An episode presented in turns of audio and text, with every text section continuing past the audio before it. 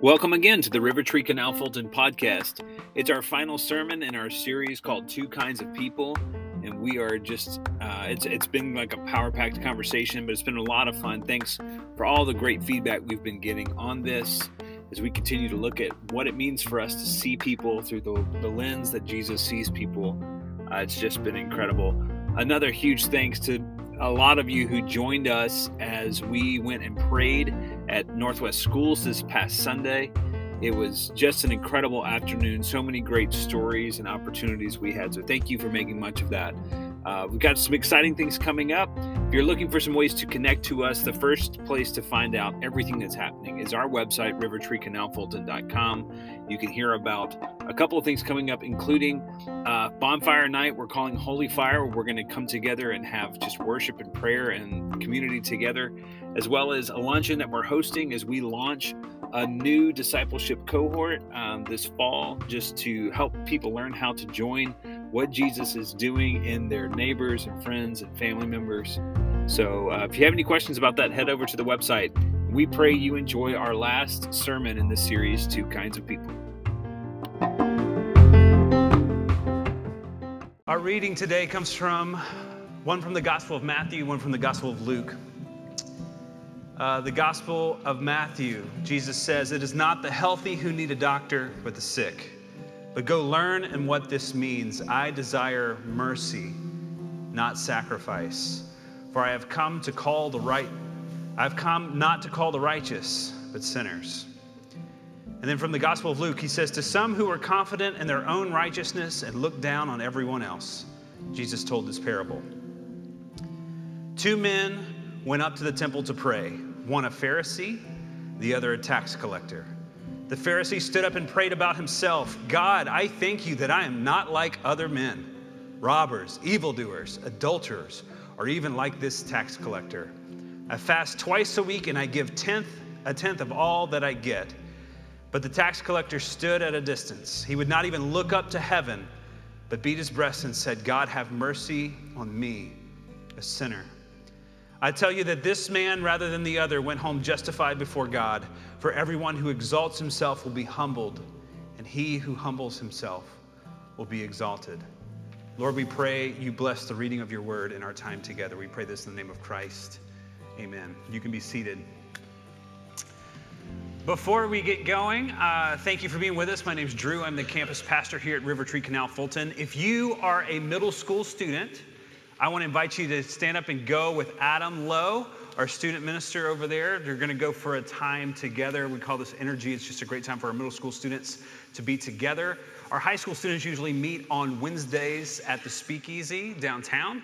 Uh, but our middle school crew is getting together now, and it looks like he's got a raucous crew. So don't break Adam, y'all. Uh, thanks for being with us. We are in a series called Two Kinds of People, and this is our last week. We've been talking about this trope that we find in societies where basically we lump people into groups. Uh, that there's two kinds of people. And if you were with us our first week, uh, you might remember me introducing you to this guy. This is a picture of my Uncle Troy before he went into the Navy. Uh, yes, he doesn't look like this anymore, um, but those sideburns were pretty awesome. But my Uncle Troy when he went to the Navy, he discovered that there are two kinds of people in a way that he wasn't expected. And if there's an image that we've been using that we borrowed from um, a website online that talks about how there's two kinds of people. This was the image. There's people who put milk in their cereal, and then there's people who put cereal into their milk. Which some of you automatically you hear this and you're like, that's weird. Who does that? My uncle Troy grew up in a proud family of people who put their milk in the bowl and then add cereal. And he was not ready when he went to the Navy. So the first time he sat down and ate cereal in the mess hall, that the naval psychiatrist came up and watched him do it and was so bewildered and fascinated that someone would not put cereal in the bowl first and then add milk, but do it the opposite. That literally he became the subject of a study of this, like, like my uncle, unbeknownst to him, was a kind of person he didn't know he was until he sat down in the mess hall and decided to have a bowl of cereal. Uh, we've been talking in the series about how there are two kinds of people. And, and honestly, the way that we view people, it's a very natural thing for us to lump people together and split people apart. To say people are this kind of person or they're that kind of person. And in all of these tropes, um, there can be a hint of truth, but there's also can be a little bit of danger. And one of the things we've been pursuing in this series is just asking the question well, how does Jesus see people? How does Jesus see people. Because as the church of Jesus, we want to see people the way Jesus sees people. We've been looking at some of the different ways that Scripture outlines how Jesus sees people. And sometimes Jesus is very clear in lumping people together. And just like my Uncle Troy, um, sometimes you don't discover that you're in one group of people or another till someone else comes in and tells you how they see the world. He didn't know that he was in a category of cereal uh, people until the psychiatrist sat down with him and was like, no, there's, there's two kinds of people. There's cereal first people and there's milk first people. And I've never met a milk first person. What's wrong with you? Why are you so weird? Some of the ways that we discover and experience these kinds of categorizations, they don't come through the way that we see the world, but they come through the way others see the world. Uh, and this is something that Jesus himself regularly experienced. Jesus was actually constantly criticized by the religious people of his day for spending time among, we would say, the wrong kind of people. That Jesus found himself in a worldview where there were two kinds of people, and that some of the people that Jesus was among were not the kind of people Jesus was supposed to be around, according to them. Um, and this isn't, um, this isn't really a slight. If you understand the historical context of Judaism in the day of Jesus, I mean, the Jewish people had gone through uh, what we call the exile. There was a people who had been promised a place and a land, and, and their part of the deal was they were going to be faithful to God, and God was going to bring them into a promised land. This is what came to be known as Israel, with, with Jerusalem being the place where the temple was, the unique dwelling of the presence of God. And yet, through Israel's unfaithfulness, they lost that. Uh, there's a huge section of the, the Bible, including a lot of the writings of the prophets, that are talking to a people not who uh, have what God has promised, but who have lost what God promised, not because God was unfaithful, but because they were unfaithful. And even with the rebuilding of the temple into what historians call the Second Temple period, which is where Jesus eventually is, is living, um, in this period, they regain the, the, the temple, but they don't regain ownership of it. They're constantly ruled over by the Babylonians, the Assyrians, the Greeks, the Romans. That they find themselves, even though they're back in the land that God had promised them, they're not there the way they were intended to be. And it was a consequence of their own sin. And so, in the midst of this, you have a group of religious leaders who decide to double down on making sure that the people are not going to keep doing this and thus them lose the temple again. And so, Pharisees were one of a number of groups of religious leaders that were emphatic that we have to be, like as the Jews, we have to be keeping the law because this is what cost us everything that we had before. It wasn't God, it was us. And so they began to build their lives around keeping the law in a very strict and structured way. The conversation in Scripture where you're finding people who are looking at those others who are not keeping the law in a contemptuous way, that they're separating, that there's us and there's them. The us was the people who were diligently trying to keep the law so that they weren't putting their inheritance at risk again. And they had a problem with people who weren't doing that. The division that you sense here, it's not coming out of nowhere. It's coming out of a place who actually, they begin to see that holiness was like their method of control to make sure that what happened before doesn't happen again. But it created a disdain that is very clear in Scripture that some of the leaders of the Jewish faith in the community had a very us versus them attitude towards anybody who wasn't fighting to keep the law the way they were. Anyone who wasn't fighting to, to hold things up. Uh, and this is particularly disruptive if you go to Matthew chapter 9, where Jesus goes to Matthew, who is a Jew, but who is a tax collector, which means he's working for the Romans. He is not uh, in line with his people, but he's aligned himself with what they would view as their enemy, the one who's occupied them, who's keeping them from their inheritance. That when Jesus goes to Matthew and says, Follow me, and he does. And Matthew takes him to his house, and Jesus is eating with tax collectors and sinners. Jesus is among the people who are not fighting for the good and future of Israel. And the religious leaders take issue with that.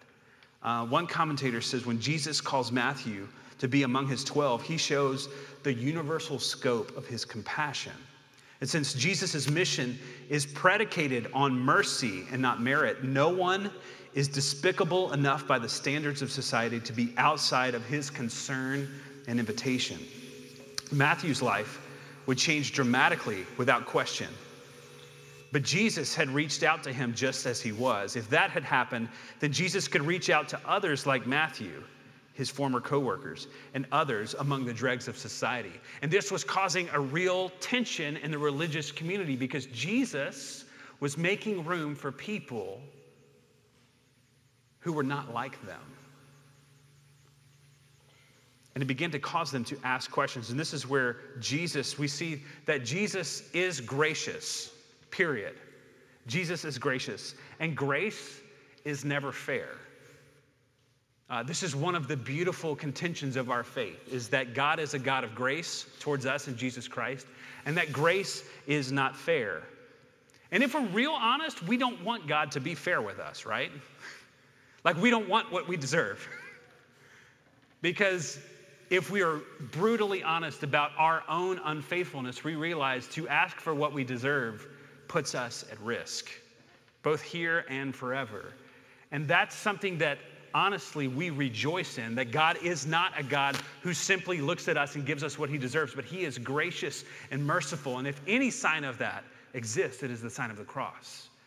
That God demonstrates his own love for us in this that while we were sinners, Christ died for us. This is the, the heartbeat of the good news that Jesus came not because we deserved it, but out of his own grace and mercy.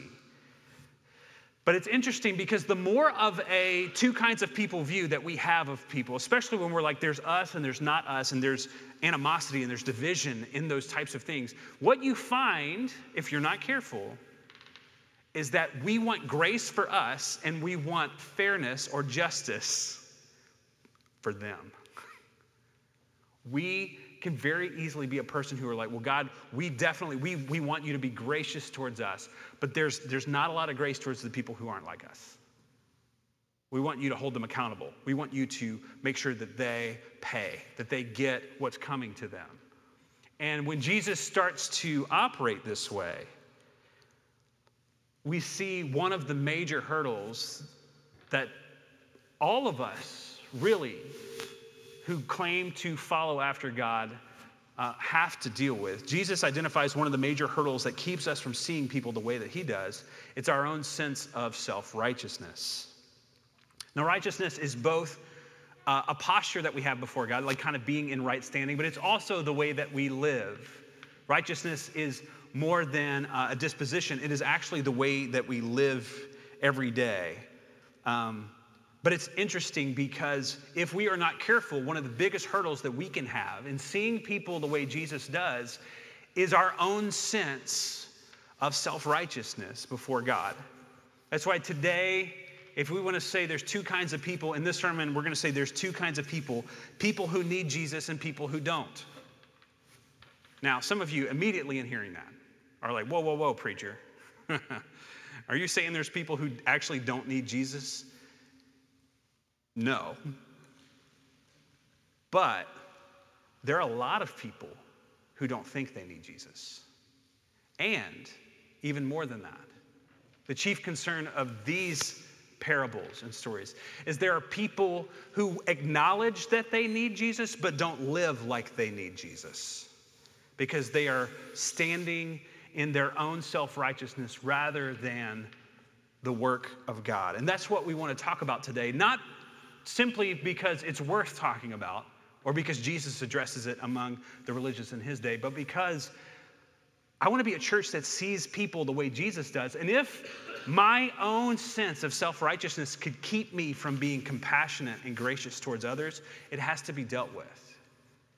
A church that doesn't see that hurdle is in danger of not just missing the sin of self righteousness, but the greater compassion that we're called to have to people who may not be like us, but do fit into the categories that we've talked about before. Because we've said there's two kinds of people people that Jesus lives in and people that Jesus died for. That there's two kinds of people there's people who are sought and people who are sent. And if we are sent people and we're people that Jesus lives in, then we have to see the world clearly.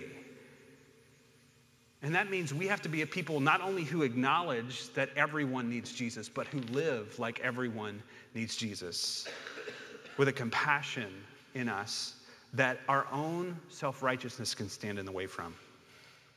To some who were confident of their own self righteousness and looked down on everybody else, Jesus told this parable.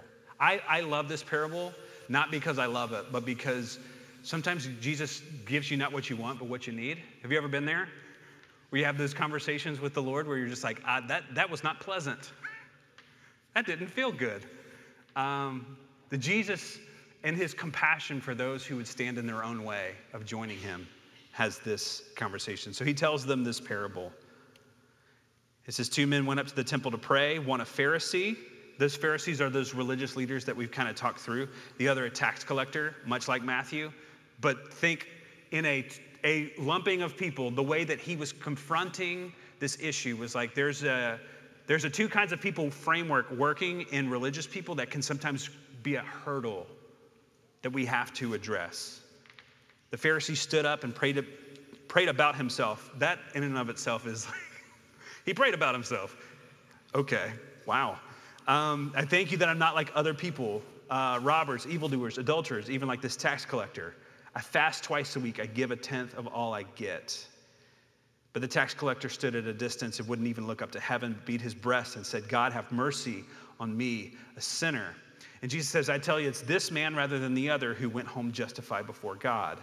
For everyone who exalts himself will be humbled, and he who humbles himself will be exalted. Now, when we hear this story, I keep thinking of like, if you've ever seen the movie Billy Madison, there's a scene in it where the principal, Billy Madison, gives this elaborate answer to a question that makes absolutely no sense. And at the end of it, the principal basically says, like, at no point in your rambling, incoherent response were you even close to anything, anything that was considered a rational thought.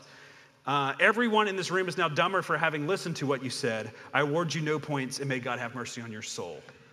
Um, an extreme response. But one of those things where when we hear this parable, there's a part of us that's just like, we read this and we think, you idiots, right?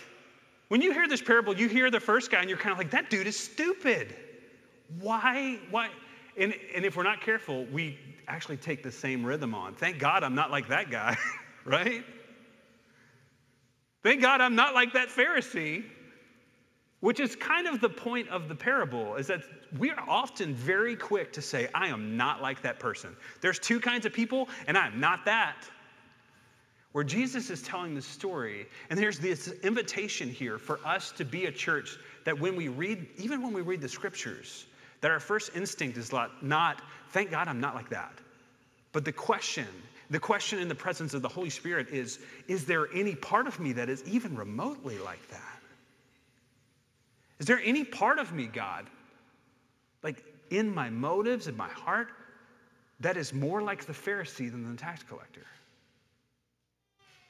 That kind of thinking, that kind of invitation is the framework that we have to embrace as a church who's looking to become more like Jesus. Because if we're really honest, no one just starts off like this. It's a slow creep. It was funny in our 915 prayer this morning.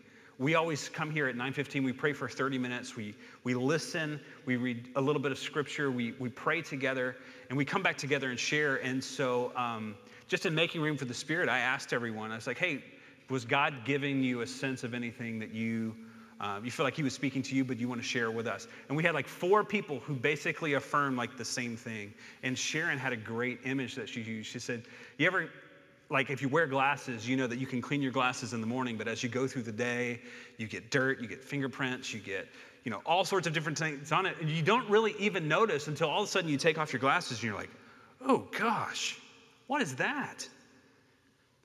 That there's a tendency in us to not immediately go from Christ have mercy on me, and whatever point you first came to Jesus, to then being like this self righteous person who's like, I thank God I'm not like them. But instead, there's this gradual collection that can sometimes happen that if we're not willing to just take off the way that we see the world and ask the Holy Spirit to come and to examine us to help us clean up the way that we see so that we can see the world more like Him. If we're not willing to do that, we're already postured in a point where we are not humbled before God. We have to be a people who realize that we can easily become just like the people that we're, we swear that we're nothing like them. So, how does it happen? Like, how does it happen? I, I think as we look at this text, there's three things that we could point at that are kind of this way that this slow creep from being a people who are humble before God to a people who are self righteous can start to happen.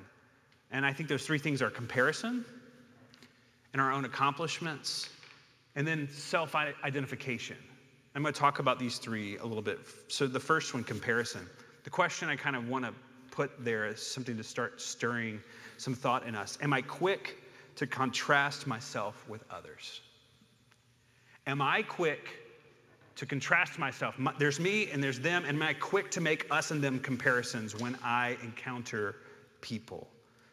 There's this quote from the parable where he says, God, I thank you that I am not like other men. That the first thing in his prayer was a prayer of comparison and contrast. I think that's a, an important thing for us to recognize. That an early sign that we are sliding towards viewing people differently rather than seeing ourselves all as people who desperately need Jesus is that when we encounter someone, we immediately contrast ourselves from them rather than seeing the alignment and the sameness that we have, particularly in our need for Jesus. My pastor, Jeff, always used to say that if we all have the value of God. Like we have been given infinite value by God. Let's say we're all tens, right? Then I can't take value, I can't add value to myself to make myself more valuable than what God does. So oftentimes, what we will do in comparison is we will take away the value of others through the way that we separate them from us. We will compare in a way that says, they are of infinite worth and I am of infinite worth, but really because I do this, because I'm associated with this, or because I'm the way I am and they are not, then they're actually a nine or an eight or a two. that there's a way of lumping people together and splitting people apart that's not just a way of understanding, but is actually a way of valuing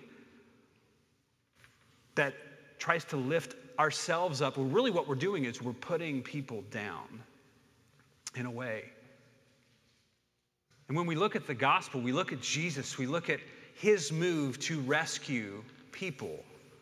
You see that he sees both the infinite value of all peoples and he sees the full sinfulness of all peoples.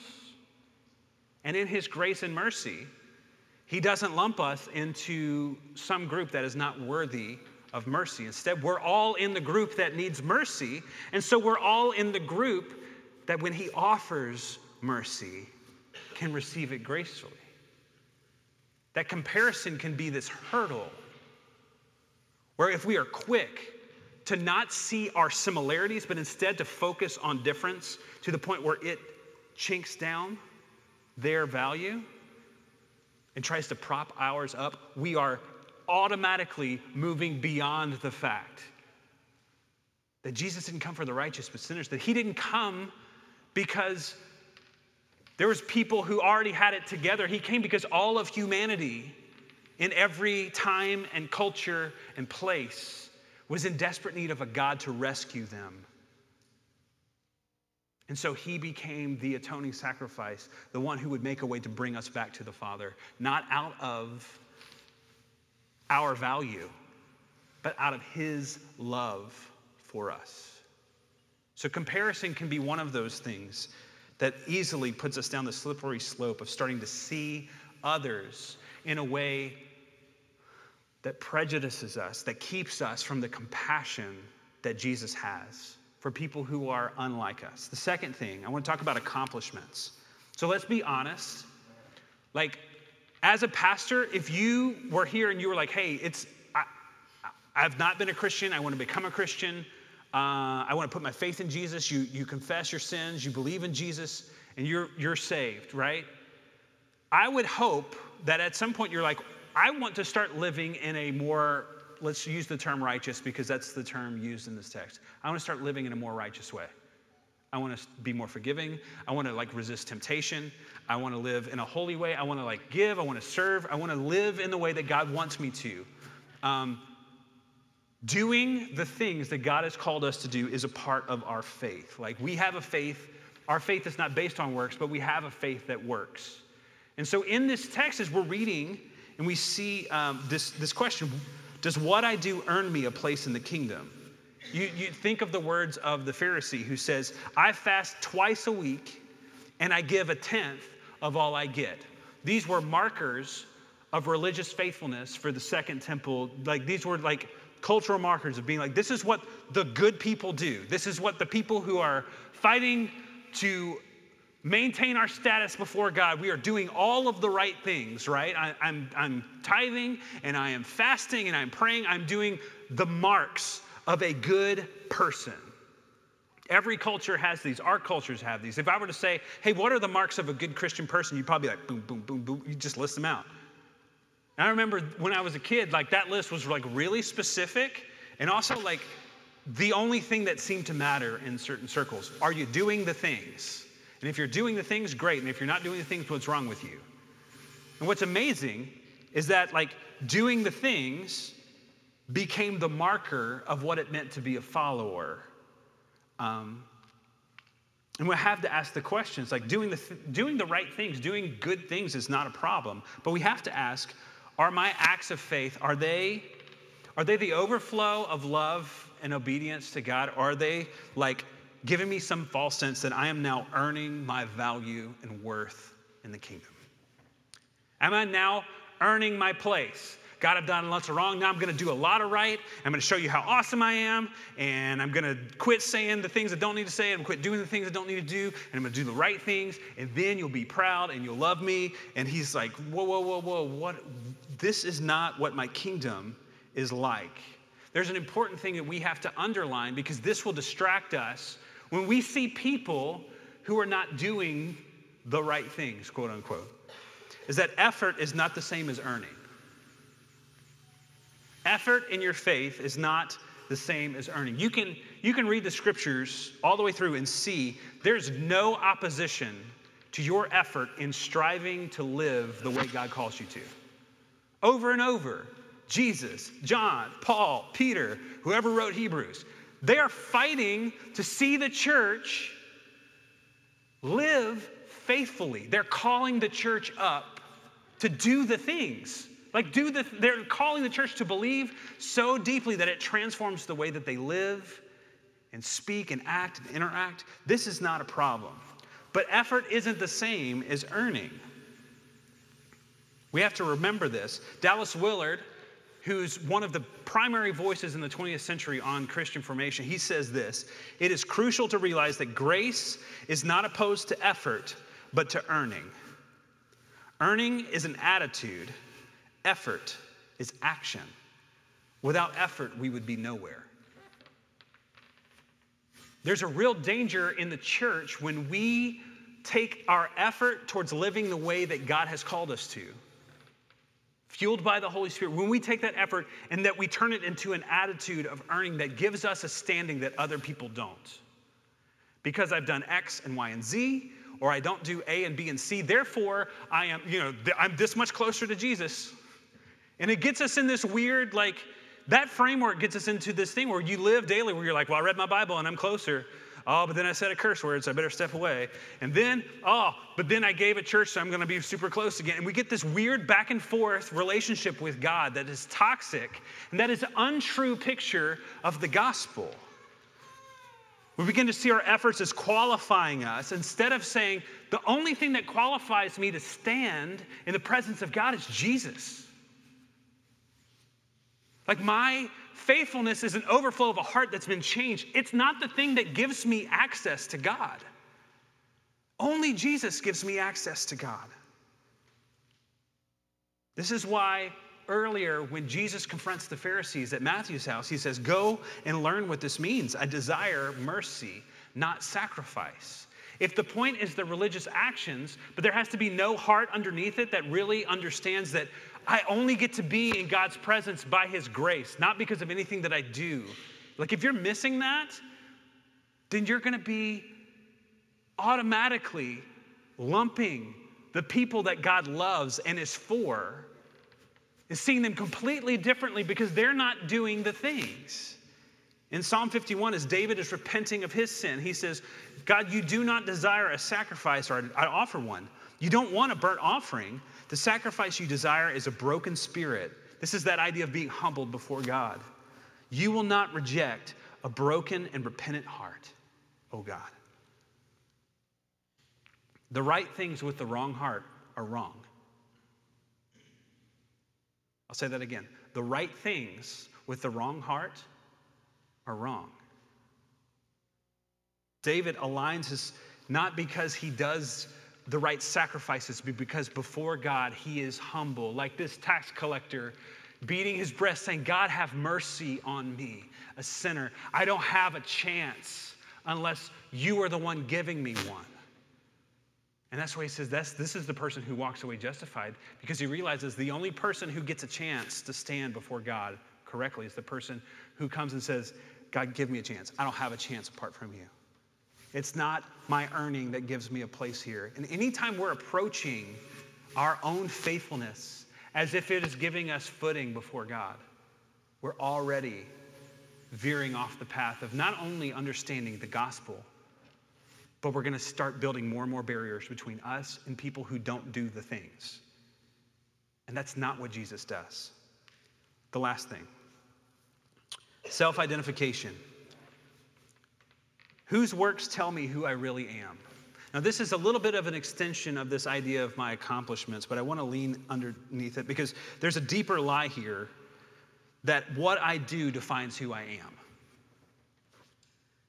And this shouldn't be unfamiliar in our culture, right? I mean, most people in our culture operate with this kind of understanding about identity. I am what I do. Uh, you look at the way the Pharisee addresses the people who are not him, right? They're robbers, evildoers, adulterers, or even like this tax collector. He's defining them by what they've done, particularly the negative things that they've done, right? So you're not just a person who robbed, you're a robber. You're not just a person who's done evil things, you're an evildoer. He's moving past action and into identity. And it's a normal way that people separate us from them, right? That we lump people into categories. They are their sins, and I am my righteous deeds. they are the wrong that they've done, and I get to be the right that I've done. It leads to this weird false sense of pride. Um, and more so an identity that's not rooted in Jesus. I mean, think about it. If you think about it falling off the horse one way, you do the good things, you get the good identity. You do the bad things, you get the bad identity. So on this side, you get pride and smugness and self righteousness. And on this side, you get guilt and shame and fear and all of the things. And it's like two sides of the same coin that are basically saying, You are what you do. And when you approach people that they are de- defined primarily by what they do, of course you're going to find ways to separate and to evaluate to give some people proximity and some people, no, God doesn't like them as much as He likes me. But what's amazing about our faith is that we profess, this is what the waters of baptism tell us, that we are not defined primarily by what we do, but what Christ Himself has done. That it is His death to sin and his rising in new life that tells us who we are, that we are to put away the old and to put on the new, that we are not only cleansed of our sins, but that the power of sin over us is broken. As we hold to that identity, we see that, like, the only thing that defines us, good or ill, like we put down both of those things as the marker of who we are, and we pick up Jesus. In Philippians 3, Paul has this very conversation with a church who was wrestling because people had come and shown up and said, You know what makes you a Christian? The things that you've done. They were specifically talking about one of the primary markers of Jewish faith, circumcision of being in covenant with God through that act. That's what makes you a good Christian. And Paul is tearing that down, and he says this He says, Look, we rely on what Christ Jesus has done for us. We put no confidence in human effort. Though I could have confidence in my own effort, and if anyone could. And I love this. He just drops his resume on the people because he's like, you know what? If anyone's going to have right standing because of what they've done, it's me. He said, look,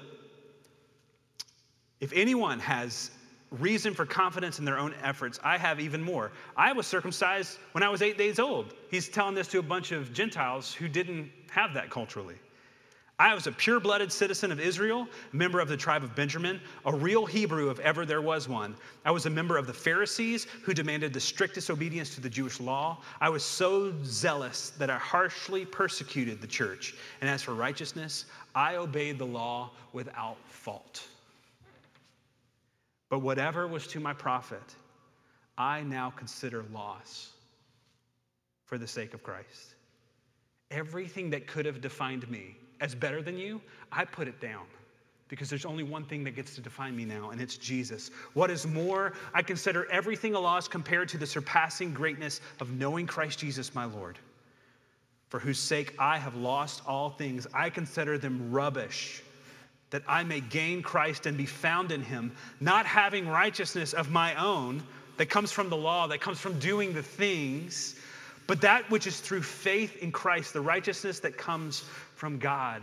It is by faith. It is the gift of a position at the foot of the cross that comes through the mercy and grace of God. I want to know Christ and the power of his resurrection and the fellowship of sharing of his sufferings, becoming like him in death, and so somehow to attain to the resurrection of the dead. My friend Steve says it like this He says, Humility is knowing where you got what you have. And anytime we are standing in our own efforts, in who we are because of what we've done, or what church we belong to, or thank God, at least I'm not like them, anytime we're standing in anything other than a desperate gratitude that God is merciful to sinful people, and I am one of them. We're going to find ourselves in a posture where slowly but surely we're starting to see the world different than us, and that's going to hinder us from being the church we're called to be. You will never stop needing Jesus. You'll never stop needing Jesus. The grace that you received when you first came to know Him is the grace that you're standing in now. You're no closer to Jesus because you've done the things, you're no further away from Jesus if you haven't. You are standing in the presence and the grace of God because Jesus made a way for you. And this is the anchor point of a church that loves the world. Is that we are not viewing people through what they have done or they haven't done or who they belong to or where they live or how much money they have or what ethnicity they are or whatever that we see people as there's only people who need Jesus and people who think they don't, and we are convinced that we need Jesus. And so does the world. The key to seeing others like Jesus may just be seeing your own need more and more deeply. I'm going to ask Brian to come up as we prepare for a time of communion. Um, my heartbeat through this whole series has just been for us as a church to slowly begin to ache more and more to see the people around us the way Jesus does. Um, there's, there's only two kinds of people, and Jesus is for everyone. He may not live in everyone, but He is for everyone. And the hurdles that keep us from being for the world are the hurdles, in some ways, that we allow to stay up in our life. And there's a deep risk. There's a deep risk in us as a church not coming to a point where we say, God, search my heart. Like, is there any part of me that is keeping me from the people that you love right around me? From loving them, from serving them, from giving myself as an extension of the way that you give yourself to the world. There's a risk in asking the Holy Spirit to show you that, of saying, My glasses are dirty and I need you to come clean them. I need you to help me see the way that you see. But there's a greater risk in never asking that, of keeping this position where we're like, Thank God I'm not like them. Thank God I'm not like those people in that political party or who live in that neighborhood or live in that country. But thank God I'm not like them. We hear that and we're like, oh, that's, that's ugly. And it is. But what Jesus was even showing the religious people of his day is if you're not careful and if you're not humble and just saying, God, have mercy on me. Even the small ways that we are there that keep us not only from acting like Jesus, but of interacting and seeing the world like Jesus. And that's not a risk I want to take personally. There's a risk in asking Jesus to search your heart, but there's a greater risk of not. And we want to be a church that's humbly just saying, God, even if it means you show me that there's ways that I see the world that aren't like you, reveal that to me because I want to love the world the way you do. I want to serve the world the way you do. As we move forward with this, this upcoming series that we're going to have, we're going to focus on what it means to be a blessing in the world, to be a people who God has placed for the, for the good of the world, right where we are. Um, but we have to deal with the fact that there are two kinds of people there's the ones Jesus loves in and the, one, the ones that he died for. There's, there's people that are sought by God and there's people that are sent by God. And there's two kinds of people people who know they need Jesus and people who don't. And the most dangerous thing in the world is a church who doesn't live like they need Jesus. We want to be a people who are actively praying that prayer Jesus, have mercy on me.